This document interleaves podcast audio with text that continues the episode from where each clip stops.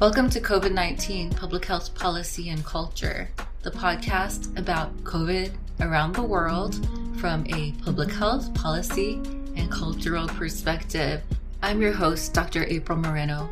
In this podcast, you'll hear stories and examples about what's been going on in the lives of people around the world during this historic pandemic time we share information that is meant to be translatable and understandable to the public with the goal of continuing and improving COVID communications, awareness, and understanding to get this pandemic finally under control.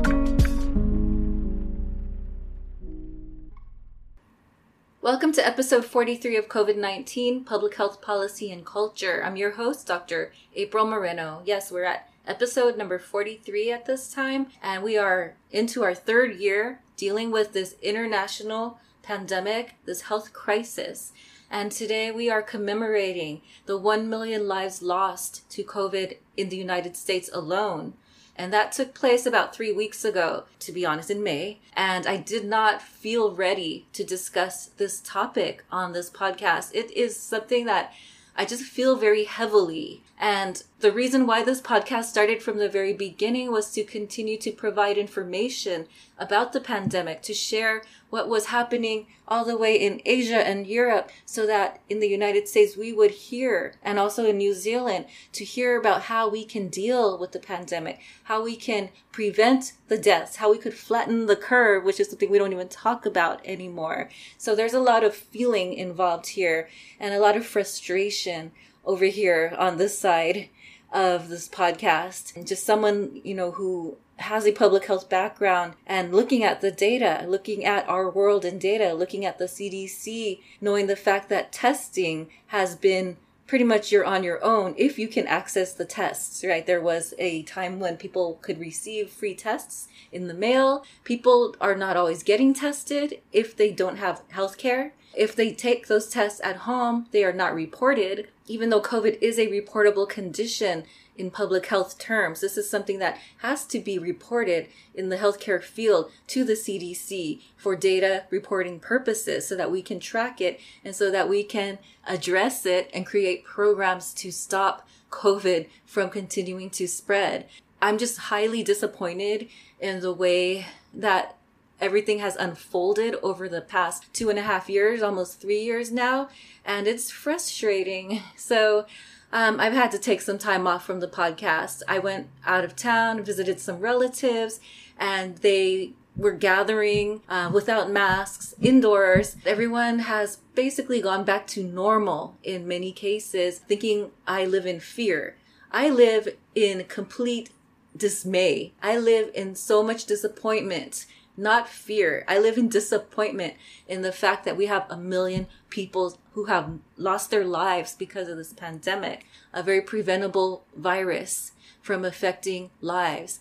And in the following future episodes, you'll be hearing a lot more about long COVID and MIS-C been happening with children as a result of COVID and the lack of opportunity for vaccination for kids under five yet.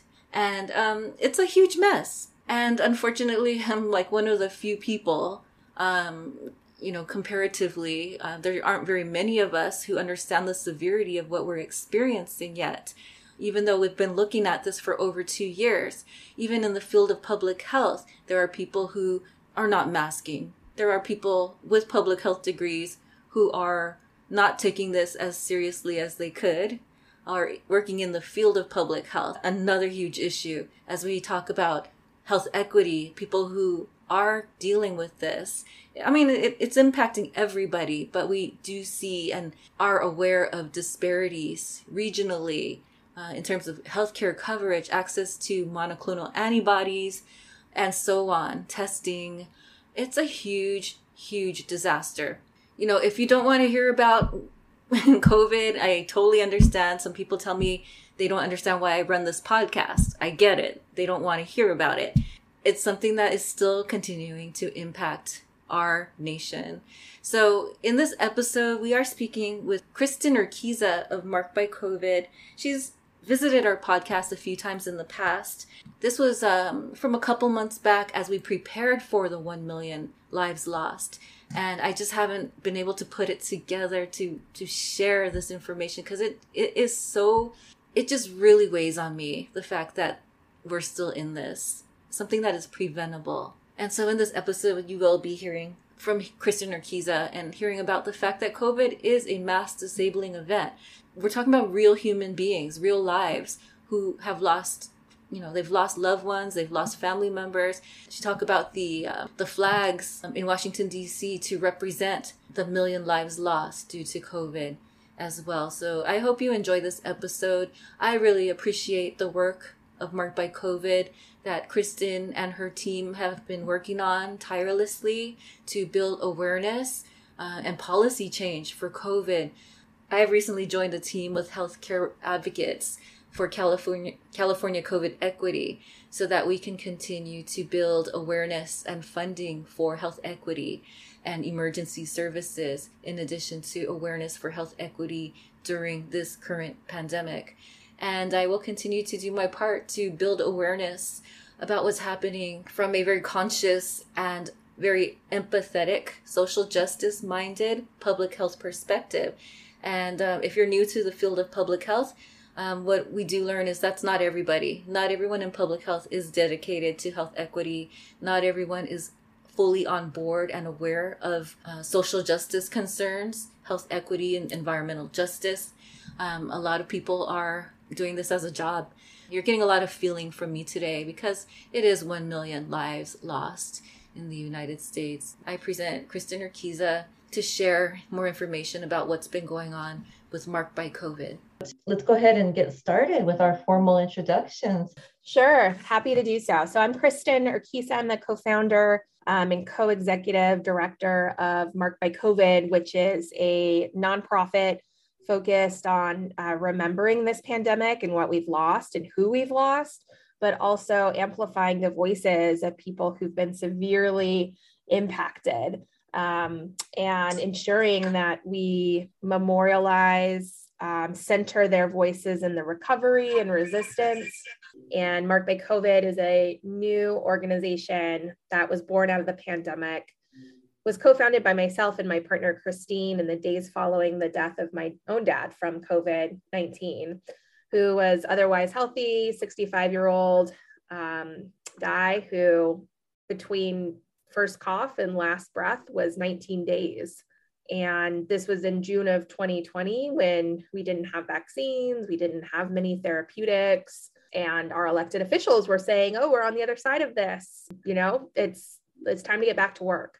So, Marked by COVID was born to not only ensure that we don't forget those that we've lost, but also helping to give uh, a platform to the voices of those left behind, those people who lost a parent or a child, people who have long COVID, folks who are living at the intersection of those issues. We are the collateral damage. We are what happens when you do not prioritize public health in a mm. public health crisis, whenever it's about this false choice of an economy versus like a strong economy versus strong communities. And we've been growing and connecting with you throughout this nearly two year period. And I hate to say, but we are more as relevant now as we were two years ago. And I wasn't expecting that. And that's infuriating. We all deserve more in this country.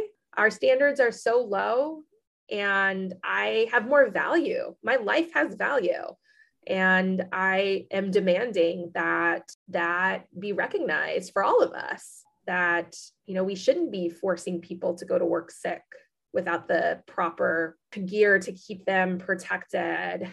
We should not you know be ignoring the fact that a million people in this country have lost their lives from this terrible crisis. Like a million people. I've been thinking about this a lot as we you know approach this horrific benchmark.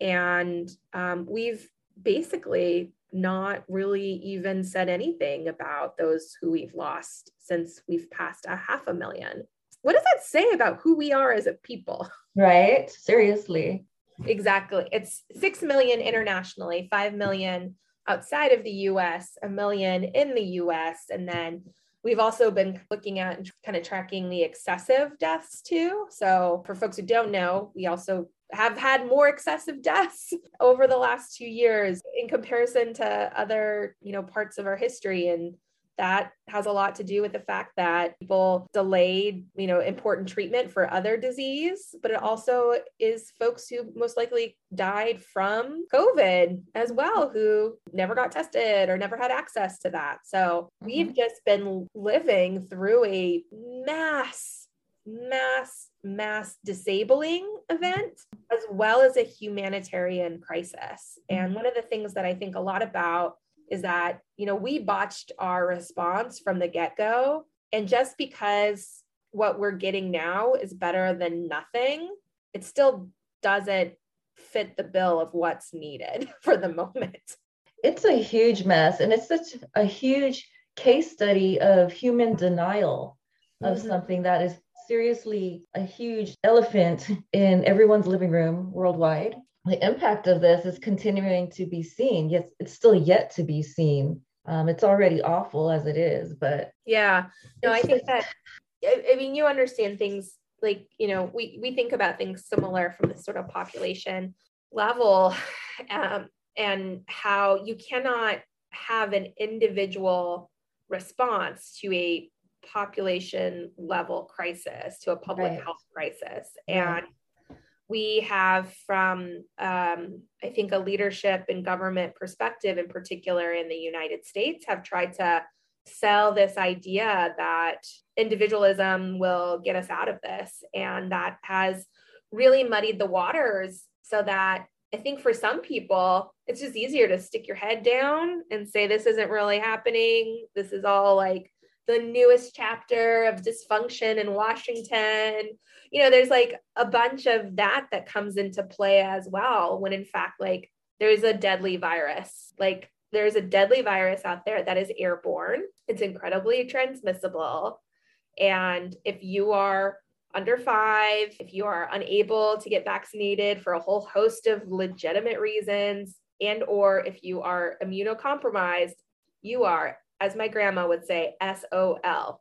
Right. Yeah, totally. And, you know, we've met before this even began. This is only a year old. The Public Health Podcast Network is run by BIPOC, uh, women of color, mixed women of color, and it's also uh, disabled enterprise. This is because we are immunocompromised, because I am immunocompromised as well. And so when Kristen shared her story about her father passing away from COVID and just the, the sheer lack of empathy, it seems, from politicians and from you know leaders at the top of even public health organizations i mean I, I feel it i mean i don't have anyone in my immediate family who has passed from this, but yes, of course, so many have actually had COVID now, right? Um, right. But you know, just the the thought of someone being immunocompromised and having to deal with this, we don't have the antibodies to deal with COVID.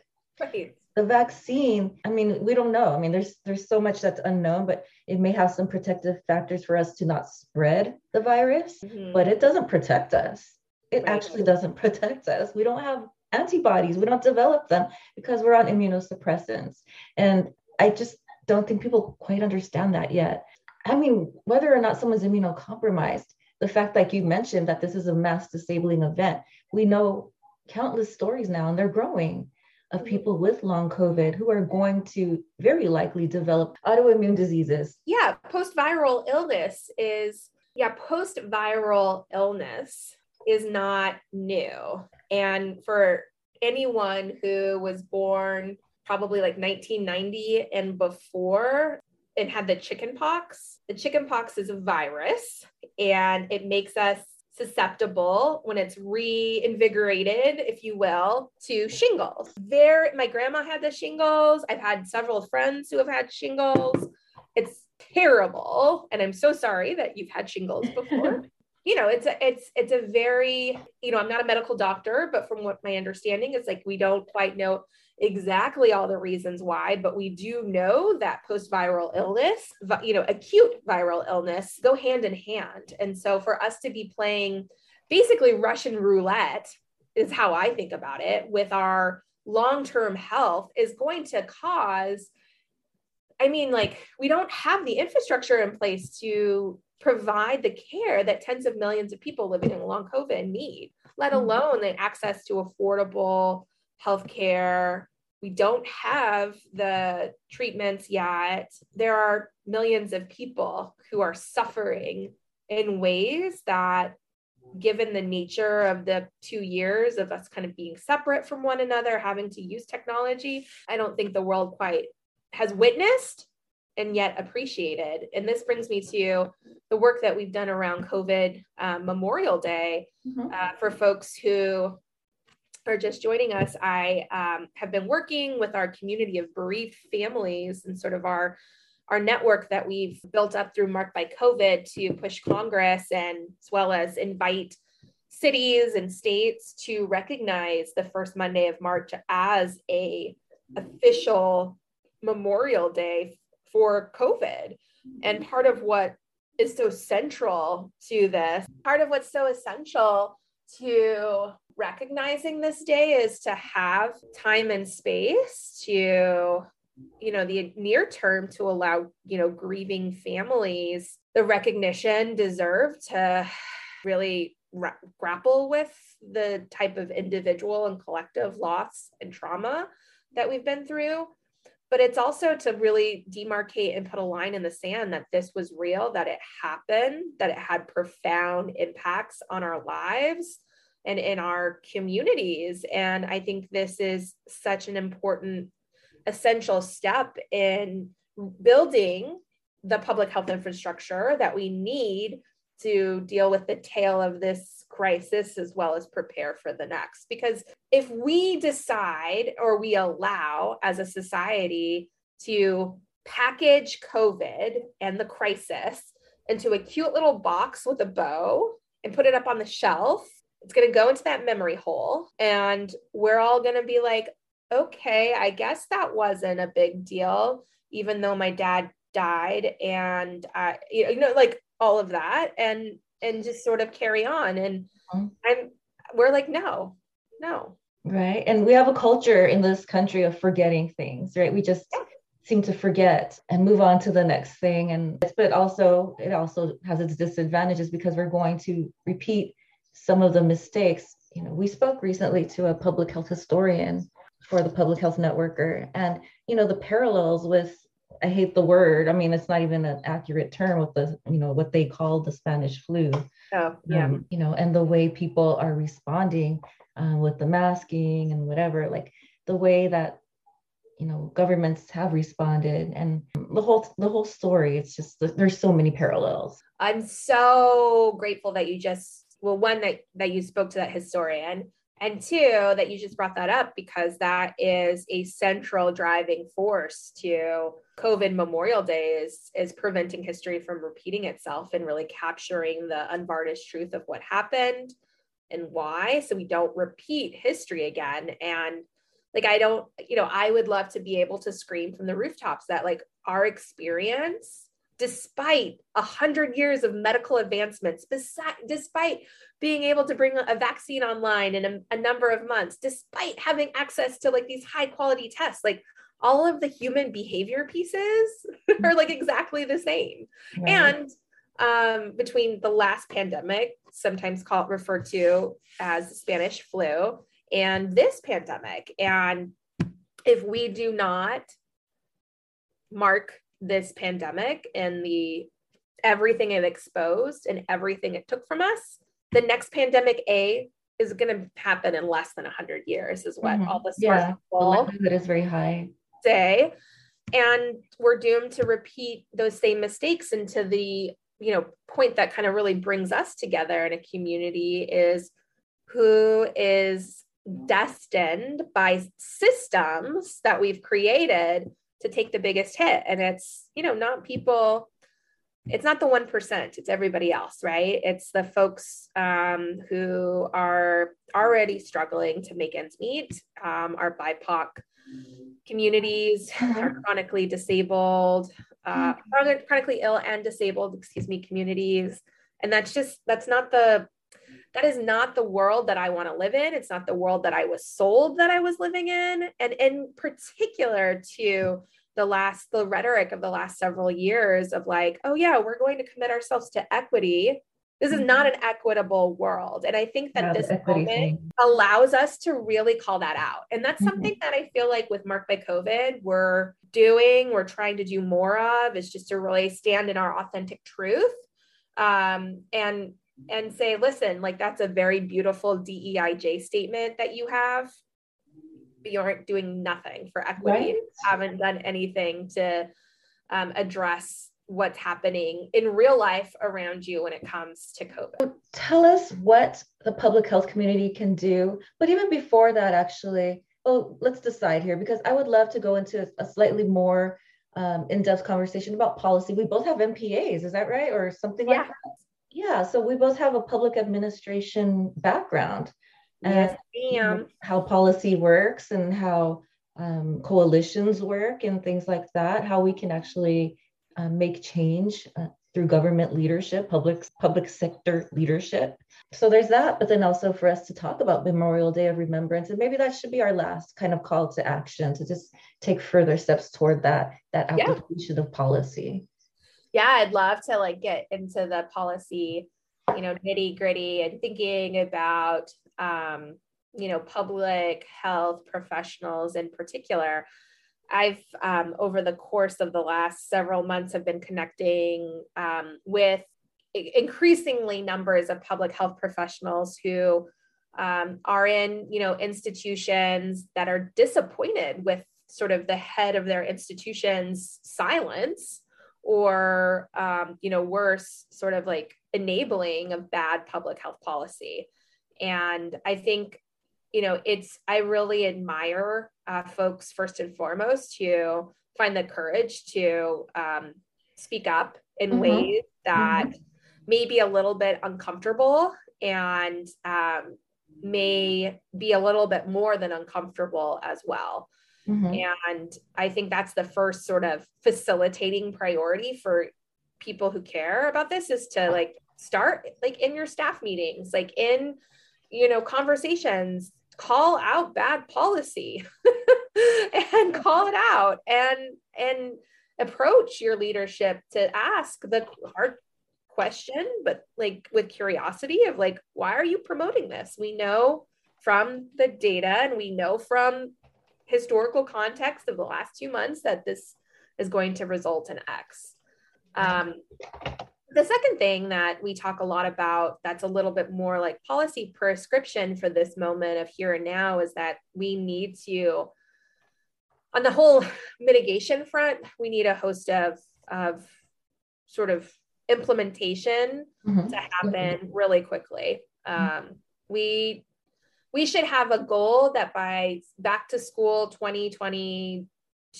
so september of this year that every single schools' ventilation systems are top of the line, upgraded so that not only for this but for you know flu season and other sort of ways in which those little germ factories and germ individuals spread that we are uh, really committing to uh, providing public air spaces that are as clean as possible. And you know we can create policy that is supports um, that sort of infrastructure advancement that has a public health lens to it. Mm-hmm. um, in the meantime you know what we're doing right now is cutting funding for testing and masking. Um, while there's another surge unfortunately on the horizon most likely happening with this new uh, variant of yeah subvariant. Mm-hmm. And what we, you know, should be doing instead is mailing a continuous and ample supply of testing um, of tests to people, um, especially people who are 200% and, you know, above and below the poverty level and mm-hmm helping to train people on how to know their status um, and providing the tools and resources to make that happen. We should be ensuring that um, every non remote worker has access to paid time off for a positive test and um, has job security so that they are not you know replaced um, if and when they've been exposed and have to take time off these mm-hmm. are all simple mitigation measures within our control that will continue to rein in um, our exposure, our number of cases, which will in turn save people's lives as well as prevent people from getting long COVID. I don't see anything more important than dealing with that reality versus trying to pretend that this is over. Mm-hmm. Right. And yeah, I like that you mentioned several policy needs that need to take place. I think, you know, when, we, when I first think about it, kind of without my policy hat or without my public administration hat, I just think, hmm, you know, maybe we just need one or two policies changed. But no, I think there's like 20. yes. and like, you know, I've like even boiled down my like entire dream list of policies to like there's if there's not like one or two, but if we did like five or six, like really well, mm-hmm. it would make a whole like host of difference mm-hmm. in how this pandemic is um, continues to play out. And you know, looking at the numbers from this Omicron wave, um, Hispanics, Latinx folks were twice as likely to get infected mm-hmm. and than white folks. And mm-hmm. like I look at those numbers and I am like, that's because we by and large are in ha- our harm's way at higher percentages because we work non-remote jobs or at the grocery stores and the fields and um, we have a, so many tools in our toolbox to protect workers and we're not doing that mm-hmm. and and we're not um, you know, this is less of a policy prescription. This is more of a cultural prescription.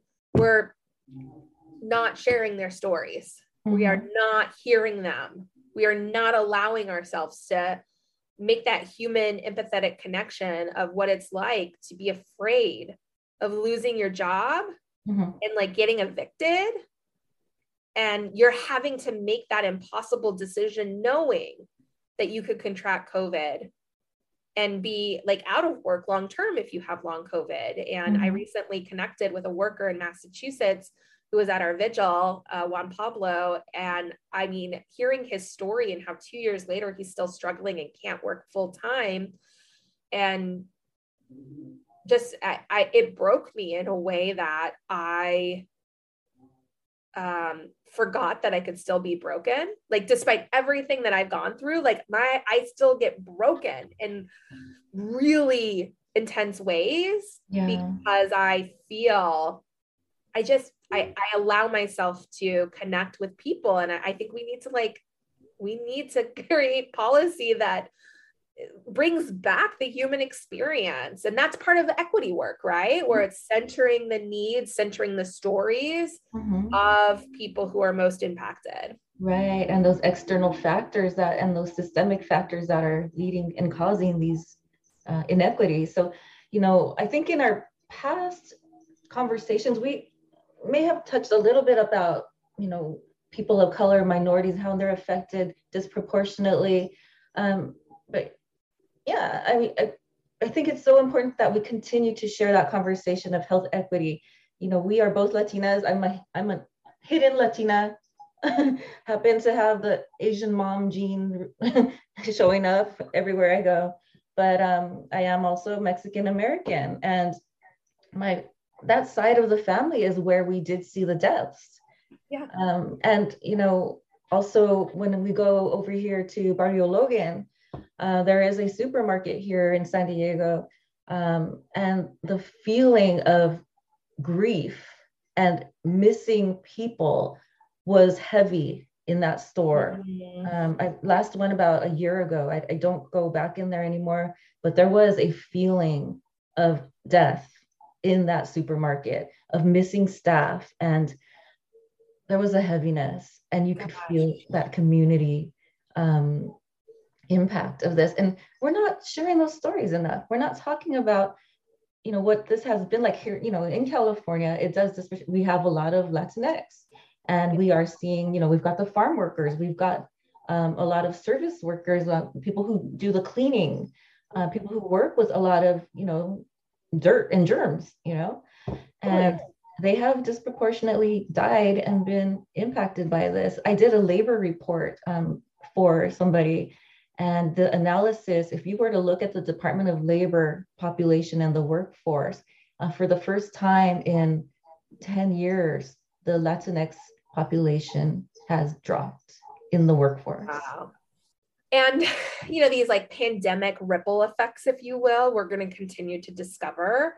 And these are all matter. And like what I, we have to start from the fact of it, like that, what we lost, who we lost, and how that is foundational to our communities, to our, each other, um, how people are in deep grief, and how so many of our rituals around mourning were taken away from us given the nature of this pandemic. People didn't get to say goodbye. I didn't get to say, I didn't get to be with my dad when he mm-hmm. died. I'm the only child. And like the thing I remember thinking about while he, what, like when he was actively dying and like afterward was how my grandma, his mother, and his father, who had passed in the last 10 years, every single one of my aunts and uncles so there there were six of them plus all of my cousins were all in the hospital in the hospital room together holding vigil saying prayer um, you know crying la- you know tears of joy to be together but tears mm-hmm. of sorrow like just mm-hmm. that whole Mm-hmm. experience like that is culturally right. in particular for mexican americans essential and my dad like he died to the sound of machines beeping mm-hmm. and a stranger thank god she was there the nurse mm-hmm. um holding his hand and i that that has like short functioned me in a way that has changed me in a way that i will never be the same let alone like we didn't get to have a you know proper funeral like all of these rituals that are part that are there for a reason. Mm-hmm. they help us grieve. They help us mm-hmm. process. Grief needs to be witnessed too in order for it to be processed. So we've been suffering in isolation and like i'm i am feeling more and more comfortable just saying and being honest that like i'm not okay. Like i am a very high functioning not okay but this experience has fundamentally changed me and I am not okay. And I'm mm-hmm. not going to pretend like I'm okay any longer. Mm-hmm. And that mm-hmm. is that burden that is being felt. I feel like you're on your own with it. Oh, yeah, absolutely. And that, you know, going back to the the equity frame is, you know, that is happening to a disproportionate amount of black families, indigenous families, Latinx families, like it people who live um, in poverty like this this pandemic is mm-hmm. is you know impacting and it's just like is that the kind of people type kind of country we want to be? That we shove everything down to people who are already struggling? Like that's like you know thinking back like if we're supposed to be like this separate but still like believe in god and like christian values Let's talk a little bit more about these policy needs that need to happen in the field of public health. You know, public health is everybody. I don't believe that you have to have a degree in public health to be an advocate for public health. We all live here. We all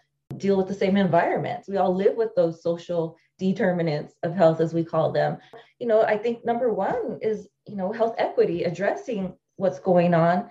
Um, I love that you mentioned that kind of the qualitative piece, which I'm a big fan of qualitative research continues to be under debate. So statistics and I have always had a contentious relationship. And the more I learn about statistics, the more I see why. But, anyways, that's a tangent. The real stories of people and the real experiences, health equity, and making sure that policy implements, you know, the actual implementation, like we learn, right, is the hardest part. You can create, sign a bill. You know, you can have, you know, Trump sit at the desk and sign whatever he wants or you can have, you know, Biden sign things as well. But point is, if you're not implementing what you said you're going to do, which happens all the time, um, it doesn't really matter. The change doesn't happen. What are your suggestions in policy? Well, I think first of all, we need to have somebody who has a background and expertise in equity calling the shots. We need somebody who's actually their job, first and foremost, is public health, not medical. And I think people exactly use or don't know that like doctors are great, but doctors are are it's different than public health. And or you could also be public health and have a public policy. All of these sort of permutations, fine, but you need to have public health first and foremost. Um, mm-hmm. Um, so that's something that comes first to mind.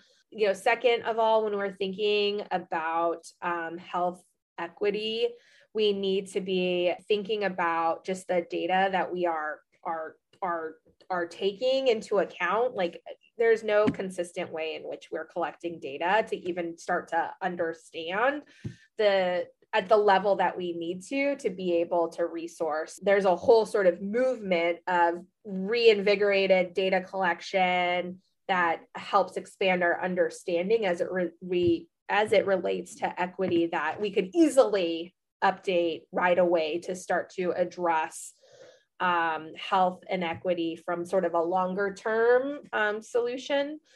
And then, you know, bringing it back to the pandemic, we need to have a whole host of mitigation measures that are non pharmaceutical interventions. Mm-hmm. So, masking, testing, ventilation. Ventilation, ventilation. Ventilation, ventilation, exactly. Um, that helps keep our air clean. And then, whenever uh, we're in congregate settings with strangers, that there is a norm around masking with a high quality N95 type mask, and that uh, people have access to that, like, you know, without worrying about how much it's going to cost or be price gouged on it.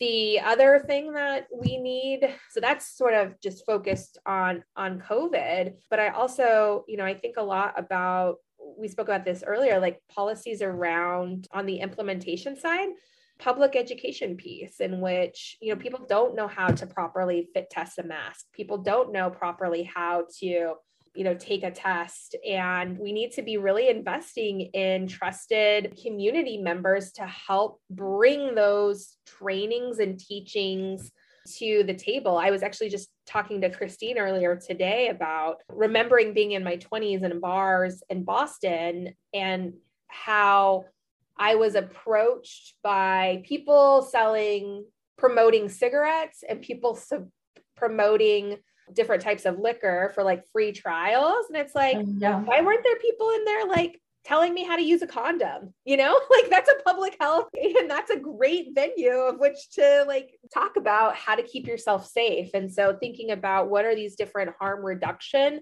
public education models to start to build trust in communities and spokespeople from the community to start that dialogue so maybe like i was you know not have necessarily taken the condom then but if I would have been like, oh, that community health center in Boston, they seem to care about me. And I feel like I can go there for an STI test. You know, it's, it's just like it starts to really build that community infrastructure. And what I see now happening is just sort of this like piecemeal approach in which we sort of want to be able to like check a box and move on. But if we really want to live, breathe, equity, it's more than just putting people in office who look like me. It's centering the needs of our community as the number one priority. It costs money, but it pays off in spades. It'll have impacts on health, uh, heart disease, diabetes. It'll have all of these other positive impacts for long term health. But it also, I think, the thing that is most doesn't have a price tag, but is the hardest thing to climb is that it takes admitting that we haven't quite gotten it right yet. And this administration, I think in particular, is really stubborn and does it and wants to be this leader in equity and has you know done things that other administrations haven't done before. And, and that's a step in the right direction but we still need more. We just still eh, we just need more. Our communities deserve more and individually every single one of us deserves more. I appreciate that you know little every so often i see a commercial about the vaccine and about testing in spanish every so often. Mm-hmm. not not frequently but we do see a few of these efforts and there needs to be more of this. There needs to be more education in different languages and investment in diverse communities. I think that's a huge one. And then again, the ventilation aspect. And, you know, I'm hearing various things on Twitter and wherever that um, maybe it's just a huge funding infrastructure, huge mess that would take so much investment that people are just afraid to even talk about it. Whatever we can do, put the little box, you know, the CR box. Um, mm-hmm. It's like a hundred dollars to put one together. Have that in a classroom. Have that in, you know, indoor spaces and just make sure people understand that this is airborne. Yeah, it makes, I mean, I mean, and we've re- resisted that for a long time, admitting that COVID is airborne. Mm-hmm. And it, it brings me so much caution because if we're downplaying this, I would be the first person to not downplay COVID because I lost my dad to this virus. But like, there could be a much more dangerous virus that comes onto the scene than what we have here. Like it it it could be in our water you know like transmissible through water it could be all of these things. We have to have a robust public health infrastructure to ensure that people are protected. And i think that mm-hmm. we don't teach that history of public health and how i didn't know what public health was. right? It was so like the greatest advancements of in the us is like figuring out public water and getting rid of like cholera and all these exactly. like waterborne diseases in which we were able to see such a boon to public health and individuals starting to be able to live longer lives. And what's happened over the course of the last two years? We've lost two years of progress on mm-hmm. life expectancy. Yeah, things have gone backwards. Right, exactly. We've seen actually, yeah, lowered life expectancy and also the reduction in the workforce. And, you know, with the Latinx community, that population drop in the workforce. That should scare the bejesus out of all of us. You know, I haven't seen it, but there's supposed to be a documentary called The Day Without a Mexican. Oh, I've heard of it. I have never seen it. General idea. But yeah, I mean, I would love to be able to organize, you know, a universal week of not showing up and like the entire economy would crash. apart. Yeah. yeah. I mean, no one would pick your crops. No one could do that for you. You couldn't such a, like whatever be able to go hour. to your job because you wouldn't have a nanny. Like it, you know, your house would be a mess. Like there's just mm-hmm. all no of be in the kitchens of California cooking your food. Totally. It would it wouldn't it would be chaos. And um I think that's, you know, it, it I'm thinking of Paul Farmer right now, mm-hmm. um, tragically recently passed away. And there has been some resurrection of some of the things that, you know, smart things that he said, resonant things that he said over the course of his life. And one of the things that really resonated with me is like part of the fundamental problem. And I'm going to botch this up, but I'll get the idea out. The problem is that we value different lives differently. So this all comes back to the race thing where it's like, my dad, my Mexican dad, was expendable to the government. And that's something that I've had to wrestle with. It's something my mom has had to wrestle with. And um, that's why I'm not okay. I'm never going to be okay because things that I suspected were in this pandemic. Yeah, when somebody tells you who they are, listen to them. Remember right. that lesson? And the government has basically said our priority is not public health, which doesn't mean that like I'm going to go and hide underneath my covers all day every day though i do the, do that on occasion it just means that when i emerge i'm gonna i'm gonna rage against the machine. So tell us more about covid memorial day and what we can do what's happening and how we yeah. um, so back to covid memorial day um, this is this is important to all of us. You care about public health you care about covid memorial day because it will be the thing that helps put that line in the sand about this being a big deal. And um, we've been organizing to get uh, Congress to uh, recognize it. We have a bill in the House and the Senate. Which is gaining momentum. I think we have over 60 co signers on the House side and 17 on the Senate side. We have a, so that's exciting. Um, we it would be calling for the first Monday of March to be observed as COVID Memorial Day. So it help kind of set the tone for the month of March, uh, which is the time when you know everything changed for us um, in 2020. Mm-hmm. And um, for folks who want to get involved, um, I highly recommend going to covidmemorialday.org. It's a website just for COVID Memorial Day. There's a button that says take action. There's a variety of ways in which you can get involved. Come to one of our meetings that are on Thursdays at 4:30. Send a letter to your elected official. There's a form, makes it really easy. Volunteer, do do more. Um, there's a lot of exciting activity um, that we are, you know, good trouble that we're up to. And, you know, we, we as a community of folks who've lost loved ones, folks who have long COVID, people are just angry that this, that we're in this situation. We have a, a, a growing little, growing cadre of public health professionals who are just fed up uh, and mostly women and women of color who are fed up of, of just the situation that we're in and are working together in community to raise our voices. And it's kind of like the most inspiring thing I've ever been a part of, to be honest with you. I love that. And you know, that's why we started this network. I don't know if people know that, but COVID was a leading reason why the Public Health Podcast Network began because we were able to. I am not an agency employee. I don't have to worry about losing my job the kind of racist climate I was already working in in one public health agency got me to a point of relapse and diagnosis of my autoimmune disease. I am immunocompromised because of the toxic stress I, I went through in a public health job. I don't work for public health agencies. And so we can, we have the power to give voice to what's going on. And when public health does wrong, Totally. When public health wrongs us, um, we can actually speak about that. And so COVID is a huge example of a administrative public health failure. Unfortunately, it is.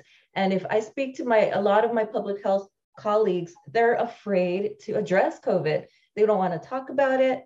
The other day, but someone who works in an agency, I don't know if they're going into the office sick, but someone I know um, has second time been infected. And, and these are public health professionals. There's there's no there's no reason why this should be happening. Mm-hmm. And yeah, what you're saying is so important to like pause on for a moment. It's like so many public health professionals out there are angry I'm meeting people who are complacent. Um, I'm meeting a lot. Oh, there's a lot of health conferences that people are sitting. I uh, just the other day, there's conferences where people are in there unmasked. Oh, that's bizarre. In health conferences. But for the folks out there who are angry, you are not alone. and I want to meet you. That those who yes. care. I want to meet you. And if you are like part of the thing and are like, why are we sitting in this room and most people are unmasked and I don't feel like I feel like I'm being gaslit, it's because you are yeah. and you're not alone. So come work with us. Come mm-hmm. explore the possibilities with standing up for what you believe in. Definitely. And, you know, we're here to support you as well and uh, continue to connect with you and the work you're doing also with your public health colleagues. Started our own uh, PHA3C, the Public Health Advocacy Coalition for Controlling COVID, PHA3C. And that's what we have here in the Public Health Network for professionals who do have a conscience when it comes to major mass disabling events, such as what we're living through right now. Share with us your contact information, social media links. How can people get involved and get started to work together with you? Great question. Um, we are on all the social media channels at Marked by COVID. So M A R K E D by COVID. Instagram, Facebook, Twitter. Feel free to reach out to me at info at markedbycovid.com. Uh, we answer every single email that comes in um, and have a team working with us volunteering to help it ensure people have access to information and opportunities to collaborate. And then, uh, like I just said, our COVID Memorial Day website is covidmemorialday.org. And then Marked by COVID can be found at markedbycovid.com. So lots of ways to connect. And yeah, take that first step.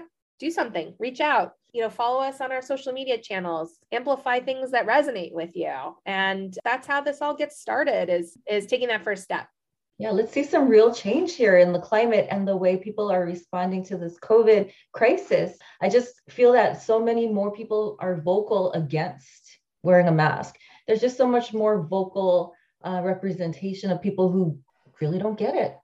Yeah. I mean, I think the other thing too to remember is part of what is part of what a small sort of loud loud subsection of society is like been funding the anti-maskers like really really well give them mm-hmm. something to be um, mad about so one thing so just to be kind of clear on that it's we are up against some well-funded yeah. folks but i i think that people of reason i still believe we're a majority i hope you're right thank you so much for having this conversation with us today and continuing to talk about the importance of health equity, even in what's going on.